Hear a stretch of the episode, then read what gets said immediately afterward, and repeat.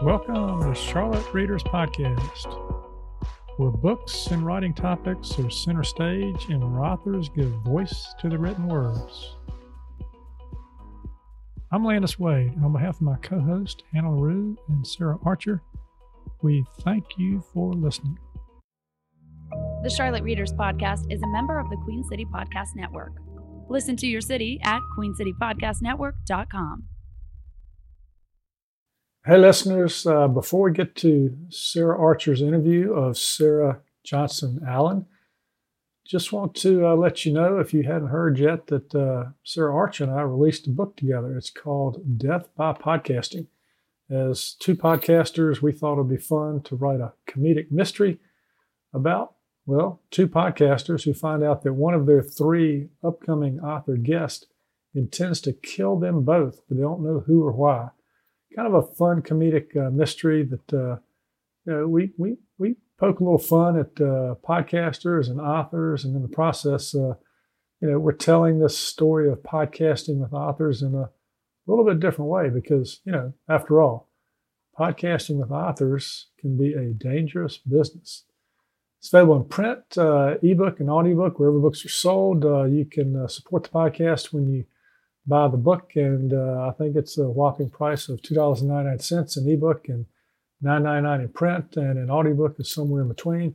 So yeah, check it out. Uh, you know, support the podcast, and I uh, hope you'll have a fun read in the process. And now let's get to Sarah Archer's interview of Sara Johnson Allen.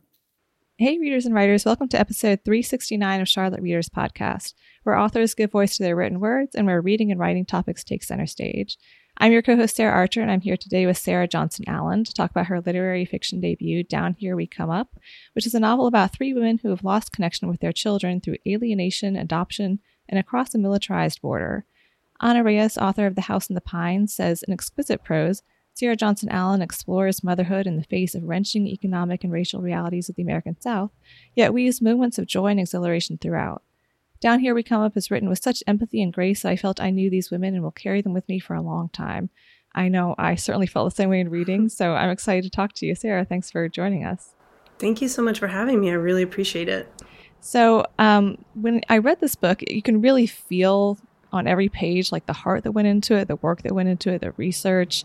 Um, and I know it's been a long journey to get here. I, I think that you said previously you started writing this about maybe fifteen years ago. Um, so can you tell us a little bit about that journey and, and the process of writing this and getting it published?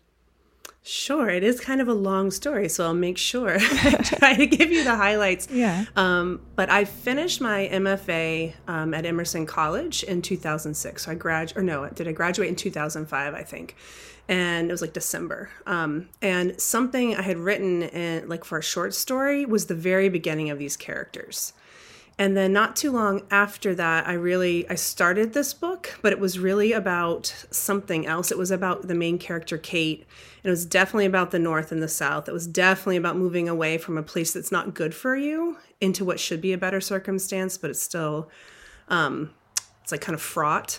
And it was a lot about her cho- kind of choosing her ex-boyfriend, Um, who's kind of trouble in one way, or her current boyfriend, who's this sort of Harvard professor, and he's kind of trouble in another way. And the main character's about twenty-six or so. And I was a little bit younger than that, but I was about her age.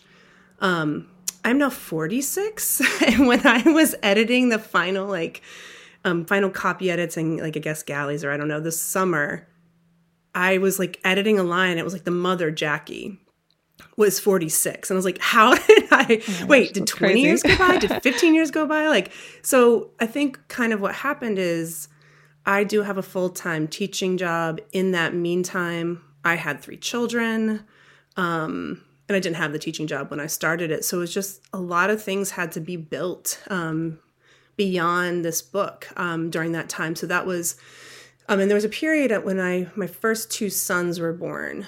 Um, I want to say my second son was maybe three or even maybe two.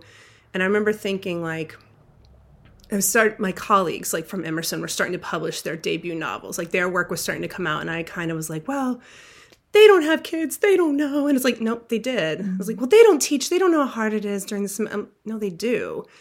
And I realized I had just kind of fallen away, um, just trying to survive. And I took like a writer's retreat. And I that's when I really returned to that book.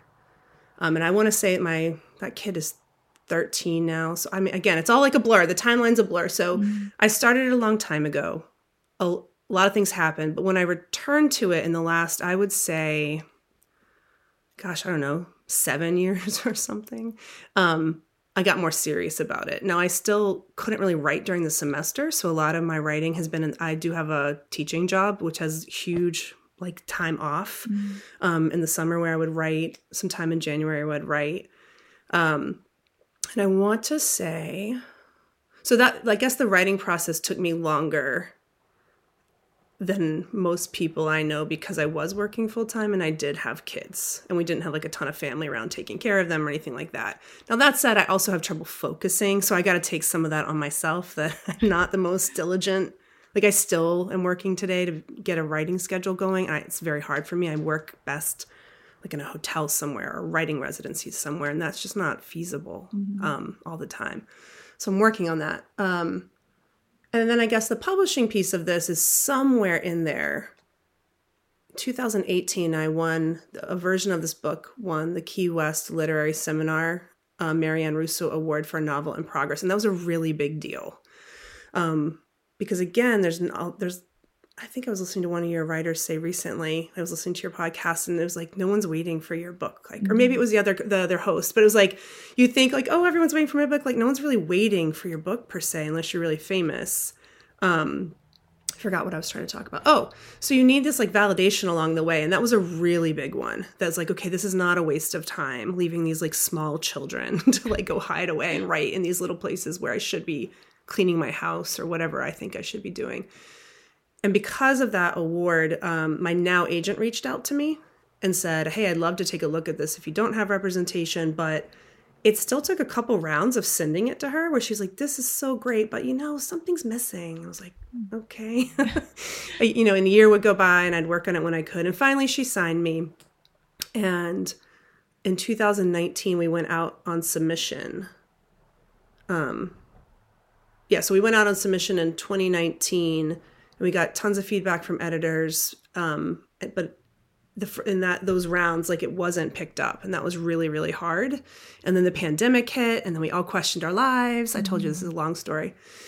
Um, but after like a, you know, let's see, I'm not sure exactly what it would have been. Some point in twenty twenty-two, um, kind of returned to it, sent it back out, and it was picked up by Black Lawrence Press, and so. In the meantime, I've pretty much finished another novel. I just, I never thought this book would see light. So it's been really wonderful that it actually has been able to enter the world. Yeah, that, that's such an amazing journey and a testament to how difficult writing and publishing is too. That like, because I think you also won uh, the Big Moose Prize in twenty twenty-two for this, right? Um, I did. Would, before it was published. So it's like even, even winning these, you know, high level awards before the book comes out, it still takes work to get an agent and get an editor and get something into the world. Um, but yeah, also a great example of just like the the value of putting intention behind your writing and making time and space for it, whatever that looks like for you. If, you know, there are some writers like you who really value or, or get a lot out of taking that dedicated time to go somewhere and do kind of like a big writing binge or, or retreat from themselves. Some people are able to do it a little bit every day, but you know, with work, with kids, with everything going on, you made it happen and you persisted and here we are and it's out. So yeah, it's a great I, testament. I, I am proud of that just because it really, it was not easy along the way. And then you feel, I think women especially feel like, like I always felt bad about it. Like even when I, I got into MacDowell, which is a really prestigious like residency, I was with like world renowned artists, totally didn't feel like I belonged there, but it was like a very transformative experience. But I'm like, pretty close to where that is. And so I had my husband like bring up my kids and like took them to lunch and then like felt really bad that I wasn't like, it's just, but I knew I needed to go there. Like I, I would not, not go there. Mm-hmm. Um, and then I think there's a lot of pressure to like wait, like people sometimes be like, well, why don't you just wait till your kids are older? I'm like, well, I guess it's like, that's how I feel about gardening perennials or like cross stitch. Like I'm definitely going to take those up as like a hobby when I'm older. Like I can't wait to have more time on my hands to maybe become a runner. But like, for me, writing was always something I did. And it's also what I went to grad school for. Like you would never say to like a scientist, like, well, maybe you can do experimentation, like, you know, after your kids are done yeah. with college. Like, you just wouldn't say that. So, but I felt it. I felt like, yeah, why am I not? And of course, in the meantime, of course I was around. So, but I think we often carry like a guilt of all the things we should be doing. And it's hard to like put that aside and just proceed. yeah. Yeah. That's so true. And you have to, you have to believe in yourself and your work and find value in it before anyone else does, because mm. like you said, like there's always going to be those voices, whether it's other people or coming from your own head. They're like, this isn't worth it. Or I have other things I should be doing with my time.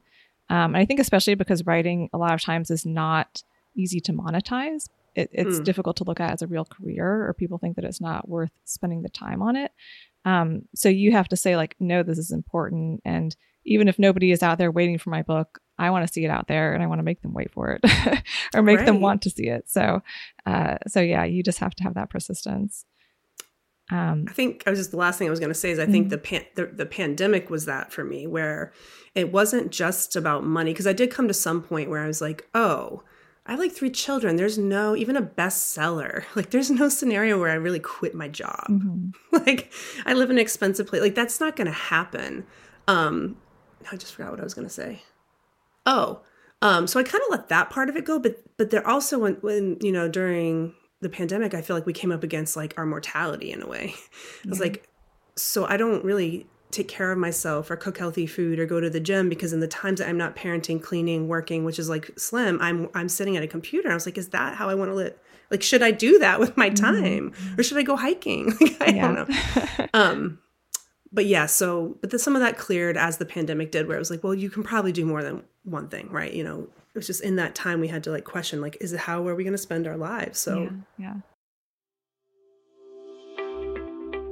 We have an affiliation with Libro dot f m because you can get audiobooks from them, and when you do, you support independent bookstores. If you'd like to sign up with them for your audiobooks, use the promo code Charlotte Reader and claim your free audiobook. Talking a little bit more about the book itself, I know you mentioned that this the original kind of germ of this was in a short story, and the characters were there. Um, and I loved your characters in reading this. I felt like they were so fully drawn, like they could be real people.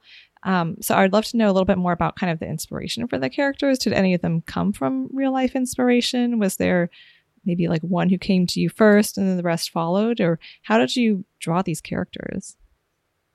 That's such a good question. I, I feel strongly that all these characters are really fictional. Mm-hmm. Like my mother, who lives in the Charlotte area, is like nothing like Jackie. Like she's not. um, but if I look at that, like, for example, that mother character, who I think came to me pretty early, I can see some like I not I was not conscious of this when I was writing. So it's not like I'm definitely um, more of an intu- I don't know if intuitive is the right word. Like maybe unaware is better. It's like I don't really know what I'm doing or what I'm trying to talk about until later. And so I can look back in my life and think about some kind of low-key con artist people I've known that were doing things like that. Um, but I didn't think about like, let's make this woman a con artist based on blank so-and-so and so-and-so. Mm-hmm. And then there was like a person in my life who I had a difficult time with, and someone's like, you just need to pour all of that into this character. And so that might've been a little more intentional. They're like, just take all your rage and all your, but what's funny is I ended up, Jackie is probably my favorite character in the book, the mother. And even though she's so problematic, I think more than these little pieces I may have like drawn from people I was around that were frustrating or doing kind of devious is maybe a strong word, but I guess they're devious. It was like my own feelings about motherhood are in Jackie. Like I don't live in her circumstances, so I'm not like pushed up against the wall with a lack of resources, but not so much now that my kids are older, but there was just such a time where I felt like my own identity was swallowed. Um, and in the case of Jackie, she sort of she still has a very strong personality, but she was really smart. She did have, was in college, and then she, you know, became pregnant and came home before she graduated, and that closed some doors for her. Mm-hmm. So although that wasn't a total parallel, I definitely think she came from some of my feelings about like, I think all three of the mothers, Kate, Maribel, and Jackie, all of those people have something to do with motherhood for me in a way that I personally experienced. Um, so, and then they're little pieces of like, for me, setting is also like part of the characters. So like my in-laws owned a greenhouse, kind of like the one in the book, not the one. I'm going to read, read a little section from like like a university greenhouse, but the mm-hmm. one where the character Smith is like in this family-owned greenhouse and the business is shifting. And so I definitely took that, not again, not consciously, I just started writing, and it was like the floral shop with the ribbons on the wall. Like, but I knew, I knew people, you know, who lived in that. And then um, certainly in Down East, North Carolina, where my father primarily, um, he grew up on a tobacco farm, and then later it was run or is run, was run by my uncle. Um, and became like a turkey and hog operation. So we moved around a lot. So the only place that was really the same for me every year was that area where my father had grown up. And now like one, you know, my cousins have lived and my aunt and uncle, even though my aunt just passed away la- last year. Um, and then this place we would rent a house at the beach. So I was really drawn to talk about that area. And so that area has like experienced so much change because of economic demands of agriculture and like the dem- demographics of that area have shifted. But that's what I'm saying is like when I started this book, kind of leaving my M F A at Emerson, I don't think there was nothing about migrant workers or nothing really about like hog operations in that book. It was about um, something else. And so that happened over time. And I don't even remember making these decisions. Like I don't remember being like, oh, let me include, because I think it just happened. If that makes sense. Yeah, totally. I think that's the way the creative process works a lot of times. And it can be almost hard to figure out where your inspiration comes from. And I know sometimes, at least in my experience, it, it's like you'll get an idea that just appeals to you as a story or a character comes to you, and it's not about you in any way. But then as you're writing it, you start to realize like certain emotions or, or themes from your life or recurring thoughts you have do kind of work their way into the characters in the story, but they're not there in a literal sense, but they do sort of inflect who these people are and what they're going through in some way. I think so. And I think it's funny because people have asked me why. So the main character, you know, has really thick, dark hair and she tans really quick. And that actually ends up being like part of the plot of the story, mm-hmm. right? Is that she can kind of maybe pass um, for different ethnicities. And but that was like, that all happened later because of how I had like described her or made her physical characteristics. But I remember, I do remember in the very beginning, I was having trouble sustaining energy writing it. And if, if the character looks anything like me, um, I know like Rick Riken was a professor at um, Emerson. He talked about author, narrator, character merge.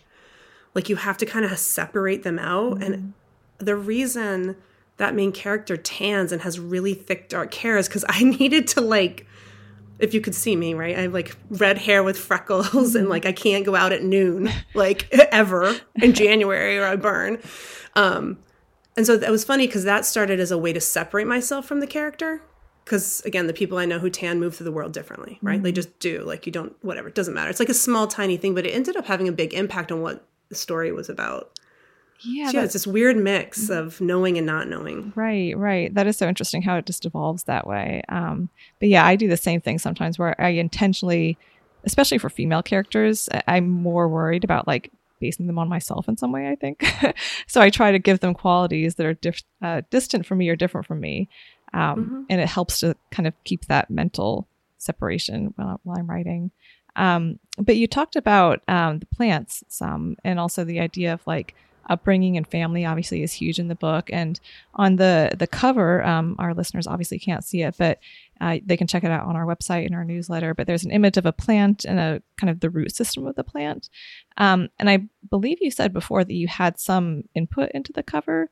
Um, and I'm wondering if you can talk about, you know, what that image is, where it came from, why it was chosen for the cover, and how that relates to sort of this theme of roots in the book. Sure. Um, it's really interesting because... Again, I was listening to one of your podcasts talking about the control that you have with independent publishers. And I was really, in that kind of big second round after the pandemic, I was careful about who I sent the book to. Like I happened to go to A W P, which is the big national conference, and I went and looked at every press's table. And if I didn't love the way the work looked, if I didn't feel like they were significant and meaningful, like if they did, like I looked for things that looked like they would match my work and like had a good literary, I, I don't know what I was looking for. Um, and when I... I really liked Black Lawrence Press's, um, like their website. I could tell they were professional. I could tell like the support was there. I could tell that their list was significant. So when I submitted it to them, one thing I did not know or understand is that as opposed to with a really big publisher, I'd have input, not just on like my cover, but my title and some other things that were important to me. And they did a lot of editing for me, but um, I did get input on the cover. And that image is from an, aut- an artist named Joan Linder, who I actually met when I was at MacDowell. So this really, you know, like biting my nails. Like the first time I went, I couldn't, I feel like I could not walk into the dining room that night. I like a kinder, like an eighth grader. I stood mm-hmm. outside, like I can't go inside. This is like so intimidating. Um, but that was kind of what came of it for me, with these deep relationships with artists from different genres, whatever. So, um, really liked her, loved her. Um, and then on Instagram saw just the image of the roots. And I was like, what is that? Is there any way I could like have my publisher talk to you about like licensing this work? And then when she sent me the whole image, so I, at first, again, I only saw the roots that are at the bottom. When she sent me the whole image, um, I was like, well, that's cool, but I'm mostly into the roots. But then when the cover designer put it together the way that she did, and then it kind of mixes in with the title. And when I first saw this, it's like the font is green and the plant is more red. And I was like, that's Christmas. I don't like it. And in retrospect, and I have talked about this, but this is one of those things that was kind of intuitive. I like this, but then the professionals, like a professional cover artist, pulls it together in a way that you realize this is why you kind of let people do their jobs and, and say like, this looks really good. But I've been ta- when I've been talking on book tour about it, I realized that even though these were just kind of decisions that happened along the way, this cover is really representative of these verticals in the book.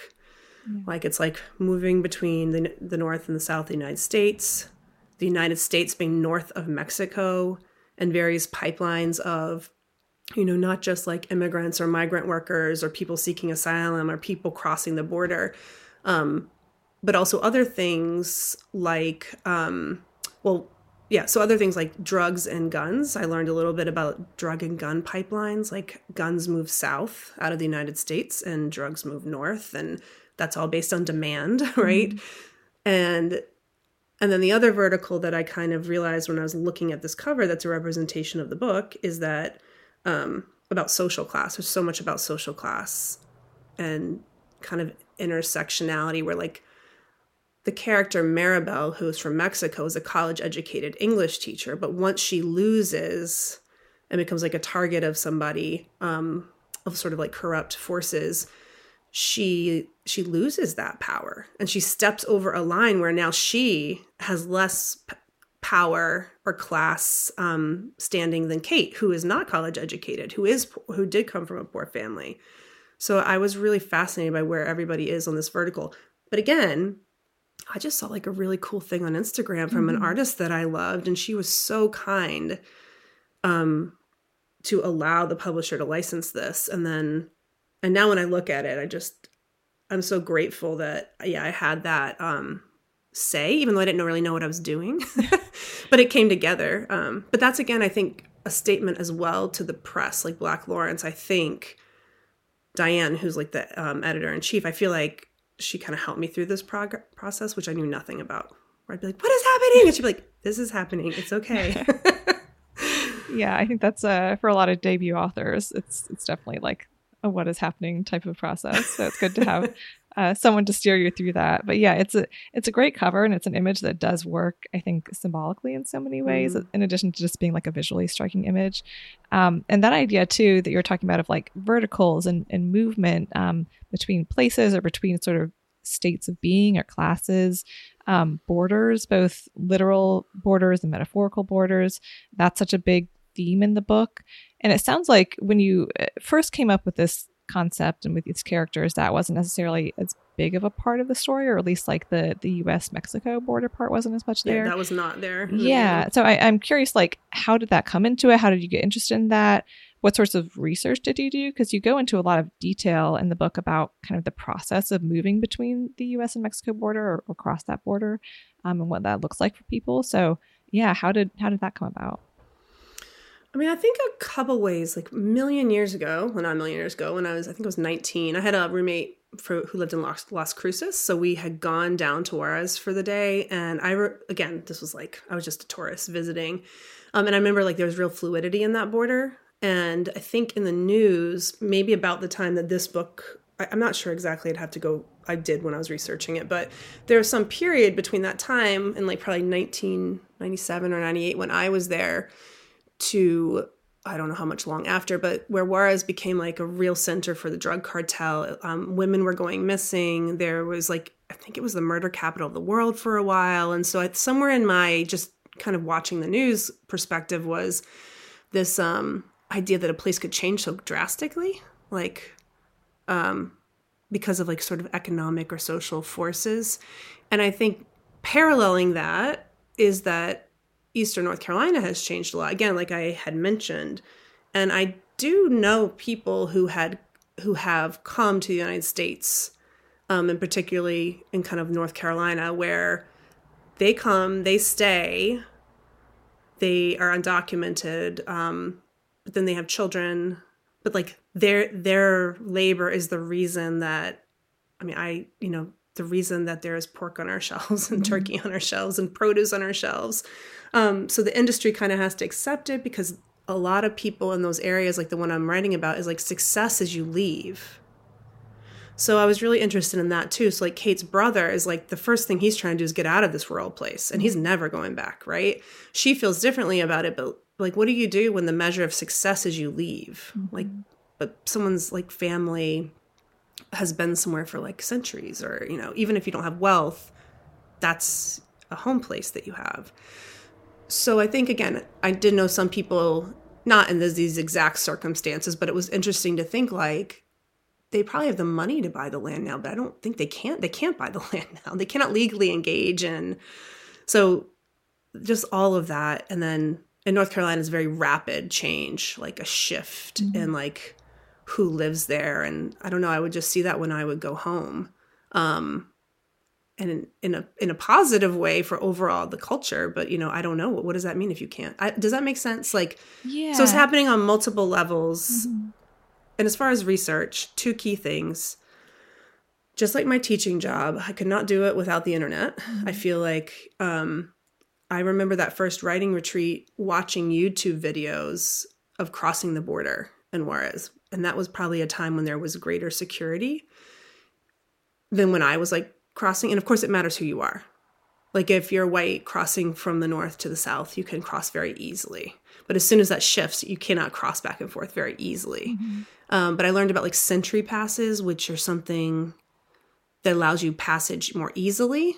Um, anyway, all of this to say, lots of internet research, lots of YouTube. Like when I had to describe the streets of Juarez, like I didn't go back on a research trip just because like again, I work full time. I have three kids. I'm not going to Juarez anytime soon. I live far away. So I would, people might know this, but there are a lot of, um, you can pretty, pretty much pick any town on YouTube and find someone driving around recording it. Yeah, that's a great idea for research. I mean, because again, like I can't go there. Like I can't, I, or like some of the places in the West, like I don't, I don't, I can't, I'm not going to pay for a flight and go out there, whatever. So a lot of internet research. And then one thing I was really careful about doing is when I got the contract with Black Lawrence, um, I did say my contract needs to include the hiring of a sensitivity reader who is an expert on this. Cause I'm definitely just cause I know some people sort of like, or, you know, I've, I've been around some stuff. I'm not an expert on it at all. And I don't have that personal experience or even close to it. So we hired um, Alejandra Oliva, um, who wrote The River Mouth. She just brought out a nonfiction book. I think it was in June. And she was like a professional sensitivity reader who has worked with, as a translator, with people seeking asylum. Um, and she's from a Mexican-American first generation. She's first generation. And she was able, she's also kind of, not kind of, she's sort of an immigration expert, where she would say, stuff like your, the internet can't tell you. She's like, listen, this is like, you're making it sound like Obama-era immigration, and this takes place during Bush-era immigration. Mm-hmm. And like, this is what you've got wrong. And like, I could do internet research all day, but I might mess that up. And then she did say, I don't want to give anything away with the book, but she did say like, this kind of, this person would not take these risks. And you'll know what I'm talking about. Yeah, like yeah. This mother would not take these risks, but, I, and I won't say it for readers who like a little more of like the page turning aspect um, of it. But I believed her. I believed um, my sensitivity reader, but I also was like, but one thing I wanted to explore in this book is like, for me as a mother in those circumstances, there is nothing I don't think I would do. Mm-hmm. Like my kids annoy me all day. Like I can complain about them indefinitely, but I would do anything to try to get them to me if they were away from me. And I wanted to like explore that, even if it wasn't maybe like not how that person, I, I, does that make sense? Like, I just was like, I have to have that tension because mm-hmm. for me personally, I want to push the like extent of my exploration of what I would do yeah, for my children. Yeah. We have a newsletter called Beyond three hundred, and we'd love to have you sign up. This is where we share what's coming on the podcast, provide helpful links, and keep you updated on the podcast and the hosts. You can sign up at charlotte readers podcast dot com or the websites of the hosts, landis wade dot com, sarah archer writes dot com, or spellbound public relations dot com. And by the way, we won't spam you because that takes way too much time. Everything you're talking about with the research is a great example of how to research a place that you're not necessarily familiar with or a topic that you're not familiar with, and sort of the layers of starting with the internet. And there's so much you can do there, but then bringing in a sensitivity reader or an expert and getting the kind of human, actually being able to ask a person questions is, I think, really key when it's an important part of the book. Um, so yeah, it's just, it's really interesting. I was gonna say one more thing on top of that is that I paid a couple friends, um, one who works a lot with, um, immigrant families, and her family's from South America, not this particular area, but she had, it actually was funny because she went to Harvard and she was like, little things you don't even think about. She's like, yeah, the Harvard class at history class is not called Intro to U S History. Like, you need to go. I was like, oh, right, right. And then I had another friend who's from this area. And when she, like, she would just tell me things and I realized, oh yeah, I am being a stupid white girl kind of like, I, she, she was talking about her own experience. And I was like, oh, right. Maribel would have had a passport. She would have had, like, she's middle class. Like, she mm-hmm. would have.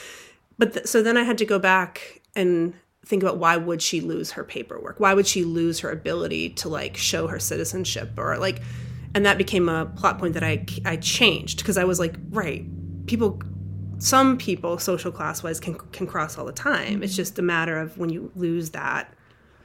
Uh, yeah. So yeah, yeah, that makes sense. It's it's hard because it's like there's the known unknowns that you know that you have to research or look up, mm. and then there's the unknown unknowns. and and that's to your the point, the more you, you talk, right? The more you talk to people, the more you read. Mm-hmm. Um, I did read a lot of books, like nonfiction by journalists about Juarez and th- a lot of this sort of immigration issues, and but yeah, I was I was terrified to do it and thought maybe I shouldn't do it at all, but I just kept kept coming back to it that. The book wasn't about whether she picks her boy, ex-boyfriend or new boyfriend. It's about these three mothers. And I was pretty deep into the project where I was like, I just love how they all have something the other doesn't. And I can't let it go. So I hope I didn't do too badly of representing people. Yeah, yeah. I mean, you know, for me, it's, it's not a topic area that I'm an expert in, certainly. But it felt very authentic and well-researched. Um, yeah, and the characters were, like I said, so believable and involving. Um, and I have a few more questions I want to ask you about the craft and also just about like your experience of launching and publishing this book. Uh, but before before we get into those, can you um, share a little bit? Can you read us a passage? Sure. First chapter, it's where um, the main character, Kate, shows up to work in this university greenhouse and her mother, who she hasn't talked to in a while, calls her. The morning Jackie Jessup called to Drac drag up what her daughter Kate had tried to put down, Kate was checking the roof vents at work in the university greenhouse. At eighty-seven degrees, fifty-six percent humidity, eight twenty-one a.m. Kate recorded it all on the chart by the control panel. After a bad weekend avoiding, avoiding her boyfriend Charlie, she was glad she was the first one on the shift this Friday, alone with just the sound of the ventilation fans. Everyone else who worked at the greenhouse had a master's or P H D in botany. Kate only had a G E D, but she knew what she was doing. She had worked in greenhouses since she was fourteen. She could effectively deadhead, pot, prune, graft, irrigate, and transplant, rarely consulting the databases other staff members used to see if something was full sun or partial, or how far one thing needed to be planted from another. Except for the employees, Katie loved her work. Kate loved her work.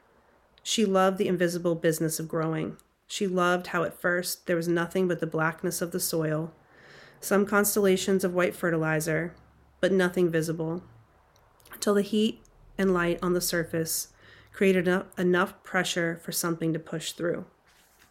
Kate wound her dark brown hair on top of her head, then twisted in a pencil to secure it. The thick bangs she was trying to grow out fell across her forehead.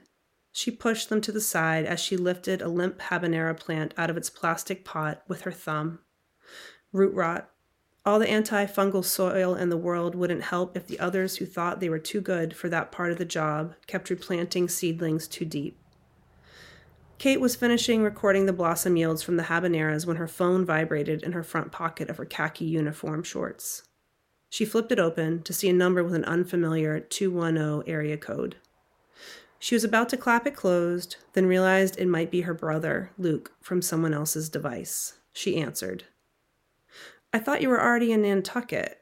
Kate held the phone between her shoulder and cheek, silence on the other end. "Hello? I reckon you were expecting someone else." Kate could not reconcile her mother's voice with the neat rows of plants or the lines on her graph paper. Her skin already damp from the greenhouse's humid heat. She felt a drip run between her shoulder blades. Jackie said, "I know you're there, Katie. I can hear you breathing." Charlotte Readers Podcast is on social media, and we'd love to have you follow and engage with us. You can find us on Facebook and Instagram at Charlotte Readers Podcast. Check us out. Throughout the book with your prose, that was something I really enjoyed, was the incorporation of detail into the writing. Um, I put, pulled out a passage just as an example. Um, there are so many like this, but this is when Kate is returning to her former home. Um, it says, "When the woman in the lavender shirt pushed Jackie's bedroom door open in front of Kate, cold escaped as if from a walk-in freezer. It was dark inside. A roller blind was pulled down to the top of a humming window unit. Jackie's room had always smelled of drugstore perfume and cigarette smoke. Now it smelled like a hospital, rubbing al- alcohol and something earthy and foul Kate couldn't quite place." Um, and just in those few sentences, like, you're using what, like maybe four out of five of the senses? We're really there with Kate. Like, I feel like I'm walking into that room with her and seeing it and feeling it and smelling it. Um, and so can you talk a little bit about, from a craft perspective, how you use detail in your writing? Is that something that you put in on the first draft, or do you layer in later? Do you do like visualization exercises? Any sort of tips for other writers about how to write with detail? Um, I think the first thing I would say is that um, I'm definitely a language first writer. Mm-hmm. Like, meaning I just want to play with language and make the words like, I, I like a realistic kind of writing. So I don't mean like overly flower, but there's something about like, that's kind of what I start with. And I don't know where that comes from. Like, I'm just drawn to like a way to say something, and, and detail, I guess details make the language more vivid. So meaning like, if I was just going to say like, she walked into her mother's bedroom, like, I would I would actually rather go running than write that sentence, only because what draws me to like choosing to write is something about the puzzle and the painting or the layering of the art of the language. So that's just my natural interest in writing, is more language based. So it might just give more space to like putting in those details. And then I will say, Um, as much as I've had to work full time this whole process, I do get professional development money. And so I've gone to lots of conferences, lots. And so um, Muse in the Marketplace in Boston, A W P, um, which moves around the nation. And so I have, and besides, I, and besides doing an M F A, but probably more recently, just craft sessions where you learn, I'm sure. I hadn't thought about the five senses when you said that, mm-hmm. but I definitely have been to some craft sessions, which are like, think about um, the sense, uh, like the five senses when you're in scene. Um, and then the other thing I will say I've done that I don't think I was taught to do this, but I started doing it, was like mapping stuff out. Mm. So like I would draw like a room, or I would draw, um, especially when I'm tired of words. Like I'm like, I just love words. And then I also like, I hate words, go away. So sometimes I would make myself like sketch out something. Um, and then like, li- like list things in a room, or like, I don't know. And then again, I I mean, so much of this process is not intuitive for me. Like the sitting down and writing and being consistent is extremely impossible for me. But I like my father, who doesn't read much fiction, so I was honored to have him read my fiction, um, kept saying like, how did you know that about the Bojangles uniform? And I was like, what do you mean? He's like, what? Because he like lives in Charlotte. So he's like, I go to Bojangles more than you. Like, how do you know that it's a visor? I was like, I don't know. I don't know how it's a visor. So then I got really nervous. So I was like Googling Bojangles uniform And we go once a year. Like when I go back to the beach, we have, like my, it's more my brother. I'm more of a Waffle House girl, but he always is like, first stop is Bojangles. Mm-hmm. And but I guess when my dad was asking me that question is, I don't know, I, I have that image in my head. Like, and I had a former student who came to reading and she's like, did you do research to describe these details? And I was like, well, no, I don't know. What do you mean? And she's like, like the hog houses. I was like, I don't know. Once you stand in a hog house, you never forget what it looks like or what it smells like. You can't. So there's something about the way my brain works that I can just see a lot of those things. Mm-hmm. And then I like playing with the language to write them up. My challenges are just in other areas. Like, I don't know. Yeah. Yeah. I, I think that's interesting because a lot of writers are sort of like magpies. Like they, they pick up on little details and images, whether it's of people or places or, you know, things like, what does a Bojangles uniform look like? Like we store those things and then somehow they come out in the writing. Um, I agree. Yeah. Yeah. But I love the idea of like, using visual exercises too, and maybe mapping things out or drawing things and just activating a different part of your brain that can really help.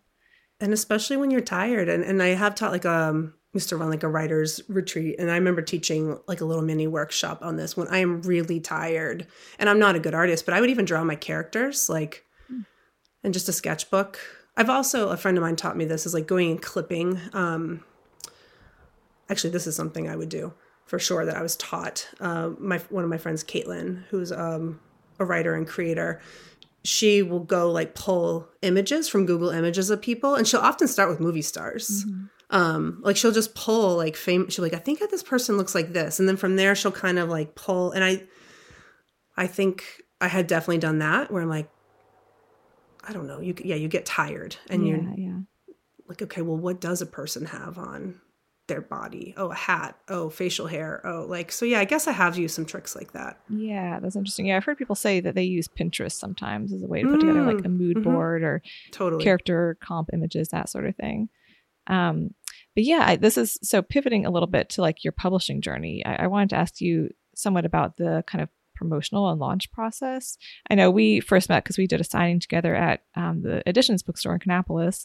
Mm-hmm. And you've been doing a lot of promotion for this book, it seems like, and going to like different bookstores and interviews, panels, podcasts, all of it. Um, and since this is your debut novel, what has that whole process been like for you? And maybe any lessons you've learned along the way that you would impart to other authors or things you might do differently next time for, for book number two?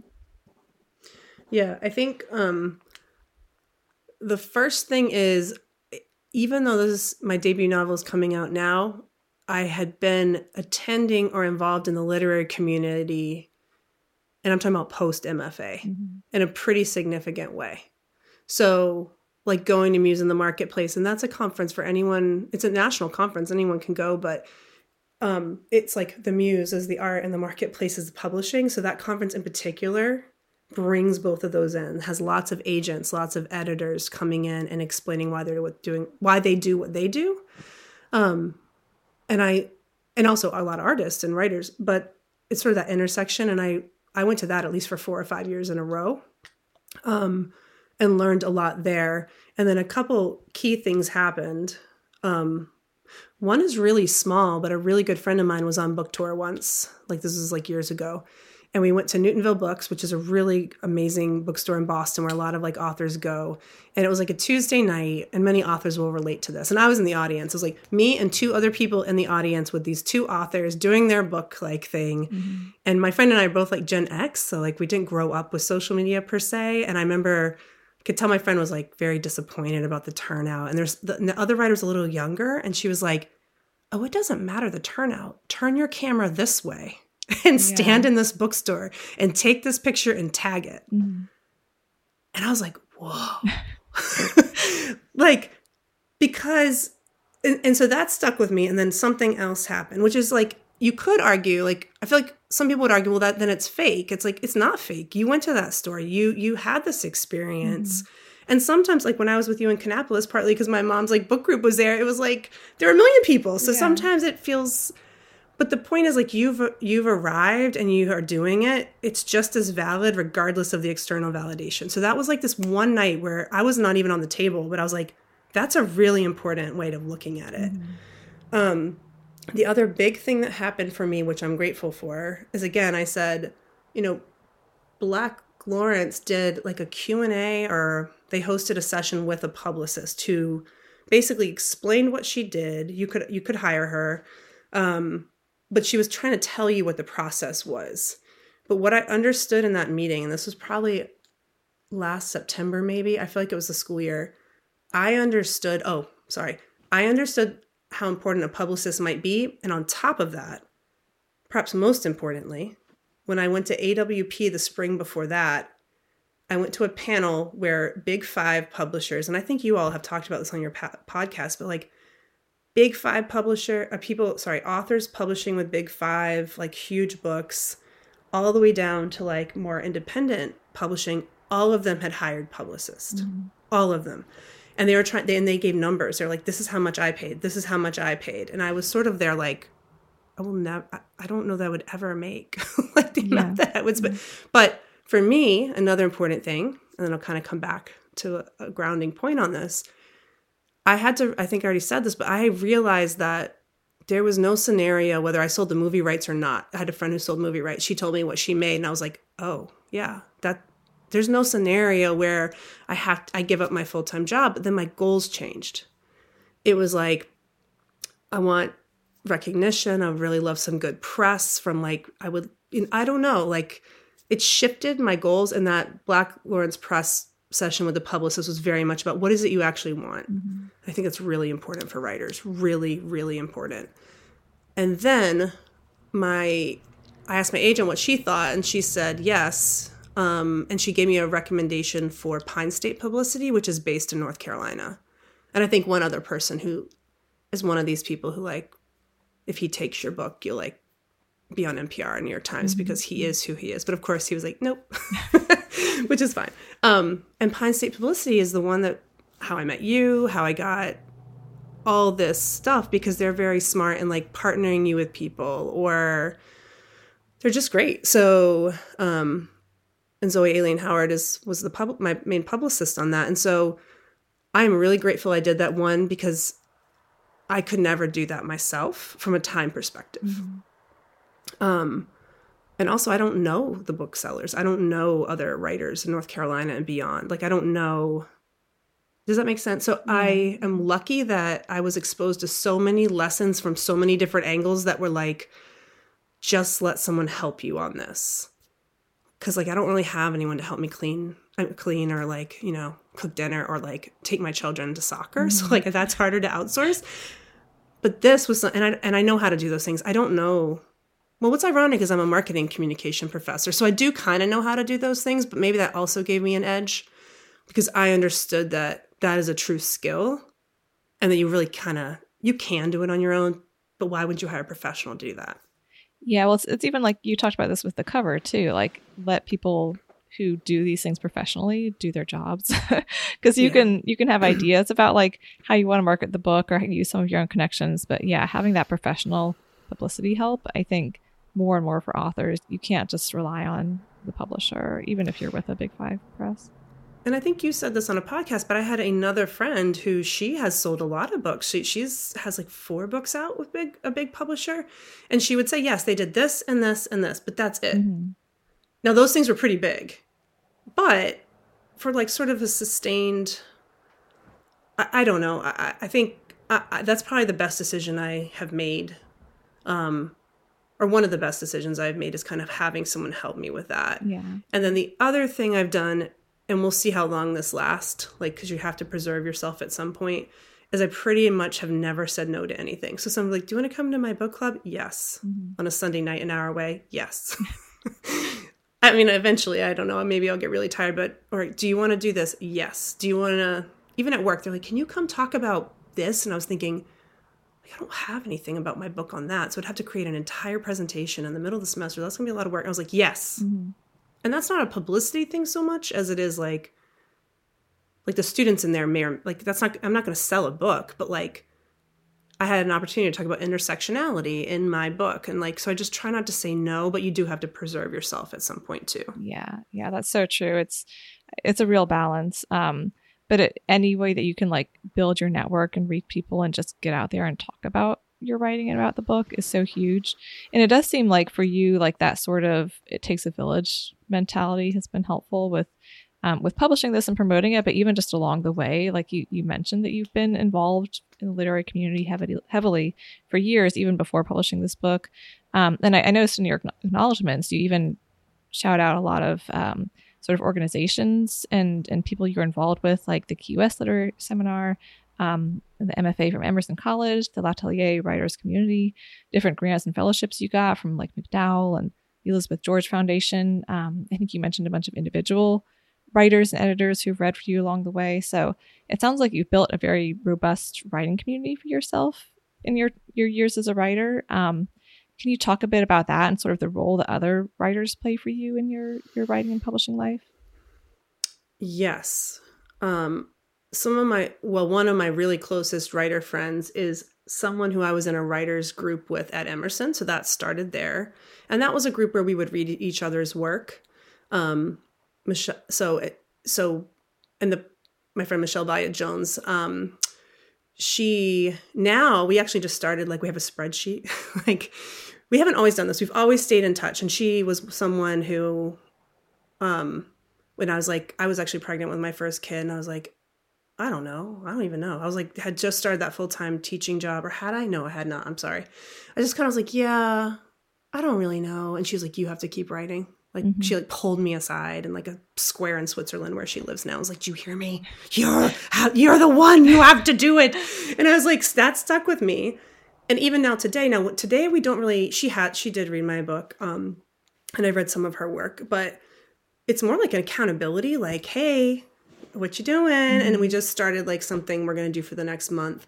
So there's that kind of stuff. That's more like what people think about um, with like a writing partner. Although I find that because I am so busy, unless we're at a critical point, I don't want to, I can't read anyone else's work and give them meaningful feedback. Like there are almost no minutes in my day mm-hmm. that are free mm-hmm. or even in my month. So I've moved more towards like relationships where we are checking in on each other, but we're not necessarily involved on a line level. Yeah.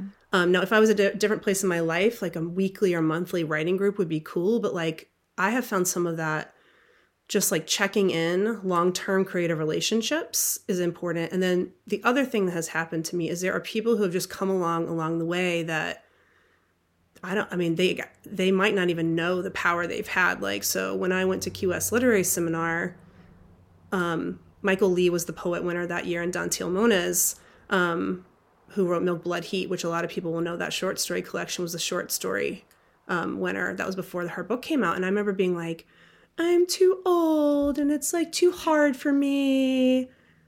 And she's and she got her, it's a long story, but she she learned that she had won the Elizabeth George Foundation Award while we were there. And I was like, well, I can't do that because I work full time. Like, I'm just annoying. Like, I kind of annoy myself with my defeatism. She's like, that's not true. There's no, there's, you don't have to move anywhere. There's no teaching requirement. There's zero reasons you can't apply for this. Mm-hmm. I was like, oh. And so again, like, I mean, I'm still in touch with her on social media. She was at MacDowell one time when I was there, but like, I don't talk to her every day, but she changed my life, mm-hmm. you know, like, um, So just, and there's other people like that along the way. So I just kind of show up and say something, and you have to like keep that with you. Um, but I think sometimes, and I will say this as someone who ran a writing retreat for five years, so the pandemic kind of made it like, you know what, let's not do, we'll put this aside and do some other things, is that sometimes workshopping is not good, like depending on where you are in your work. Mm-hmm. Um, and a short story is different to me. Like, maybe a short story, maybe always like workshopping works, but like if you're working on a longer work, I don't know, that's tough. Um, so that's just my sort of thought on it, I guess. Yeah. Yeah. I think that shows like the variety of roles that writers can play for each other. It's not just about beta reading or being in a critique group together. Sometimes it's being each other's cheerleaders. Sometimes it's like that tough love of like, your writing is worth putting in the time and effort, and I'm not going to let you not do that. Um, yeah, yeah, I had yeah, the two huge. people, Elena Dillon and Karen Olagudu, who are two of my friends. They don't know each other, mm-hmm. but they both serve the same role where I'd be like, it's just really hard for me. I can't possibly. And they're like, mm-hmm, enough. Like, that's right. Nice. You feel that way? Proceed. Yes. yeah, I, so, yeah, I know I need that sometimes. I think most of us do. For all things Charlotte Readers Podcast, check out charlotte readers podcast dot com. You can find a list of all episodes, an alphabetical guest list with links, detailed show notes for each episode, a community blog, and more. We'd love to have you visit. Well, before you wrap up, I want to ask you a question that we ask most of our authors, which is if you could go back in time and give yourself one piece of advice as a younger writer, maybe like when you were first starting this book, um, what's something that you would want to tell your your younger writer self? It's so funny because what author did I just, I'm blanking on his name, but he was like two episodes ago. I, was, I loved the episode. I can't believe I'm blanking on his name. I knew it five minutes ago. He said something kind of similar to what I was going to say. Mm-hmm. Um, cause you're sort of like, well, these papers are due, or I have to clean, or I have to like, I, I'm tempted to turn my camera so you can see the laundry over there. Mm. Um, and I think what I did for a really long time is I would get all those things done first and then write. Yeah. yeah. Now, so two things, I guess I would tell myself, don't do the laundry and don't whatever, but it's easy. That's easier said than done. So I think what I might have, which I, I wish I could tell myself is that, like, it's okay to invest money, like pay to go away for three days if that's your process. Like, I would always feel guilty about that. I'm like, well, I should just get up at five and write. But like, I did get up at five because my kid was up at five. Mm-hmm. So what, should I get up at four? Like, what really works for me is to just walk away from my life for a little bit. But I've done, I, I always felt bad about it. So I guess I wish I did that more early on. Yeah. Um, and not kind of let the weight, and I still do that. Like, again, my kids aren't much trouble any, they're trouble in different ways, but not really. And I still have trouble. Like, I don't teach on Mondays. So that's supposed to be my writing day. I've yet to write on a Monday, yeah. but I've only, I've just owned it to myself that like, that's because you need to pay for a workspace in town. Mm-hmm. I'm like, I don't want to pay for a workspace in town. I don't want to like risk any debt. And it's like, no, you, you'll never, you won't do it. Like, yes, you have an office at work. Yes, you have a house. Like, it does. There's something about me and my brain. I guess I wish I had accepted that my brain and my process are what they are, mm-hmm. and just gone f- and accepted that and gone and done the things that I feel like I need to do instead of being like, today I'll write for an hour. I will never write for an hour. Mm-hmm. Like, I probably won't write for an hour, but I will write for seven hours yeah, if you yeah. put me in a hotel lobby somewhere and I don't have to make dinner. So... yeah. Yeah. I get that. It's like everyone's process is so different. And you hear people say advice about like, you have to write every day, or you have to do this, you have to do that, you have to do your morning pages, whatever it might be. Um, but, you know, people's brains work in different ways and people's lifestyles are different. And just figuring out what actually works for you and committing to that and finding ways to make that happen. That's so huge. Um, but sometimes it can be, it takes years sometimes just to figure out like how you actually write and how you can actually be productive. And I think it's good to go for both ways. Like, I should I should be writing daily pages of some kind. Like, there's really... But it's the same as with running or exercise. Like, I definitely have fifteen minutes or half an hour to go for a walk, but I don't go. so, and so yeah, just kind of... You have to kind of keep fighting. But that's where, again, those partners come in, or, like, talking to people. Like, I, my friends and I now use, like, Marco Polo, which is, like, um... It's, like, an asynchronous video app. And so sometimes I'll like say, well, here's what's going on. And it's really unfair. Like, you don't know how hard it is for me. Like, I'm always doing this. You don't know how hard it is for me. I have so much work to do. But you know, this is the year with my teaching. Like, my teaching is the lowest in fifteen years. And next year it goes back to, it's going to be so much more work. Where I heard, and I heard myself say that. And I was like, oh shoot, then that means you better pay for that workspace. I went and booked like a hotel, which was like, but we don't have the money. I'm like, doesn't matter. You're doing this. Like, you have, you know, you work best. Like, whatever. Um, I booked those things because I had a sense of the year. Yeah. So even just voicing it, I was like, oh, right, this is an important writing year. And if I don't carve it out, it will slip through my fingers. So, yeah, I, I can relate to a lot of that. And I'm sure a lot of our listeners can. Um, it's hard. Yeah, it is. But, you know, it's it's wonderful and it's worth it. And you produced an amazing book out of it. So. Oh, thank you, Sarah. I really appreciate it. Yeah, yeah. And we, we really appreciate you being here um, and sharing this book and sharing so many great insights, I think, for both readers and writers. Um, and so thank you for being here with us. And uh, listeners, thank you, too, for being here with us and listening. And until next time, read on and write.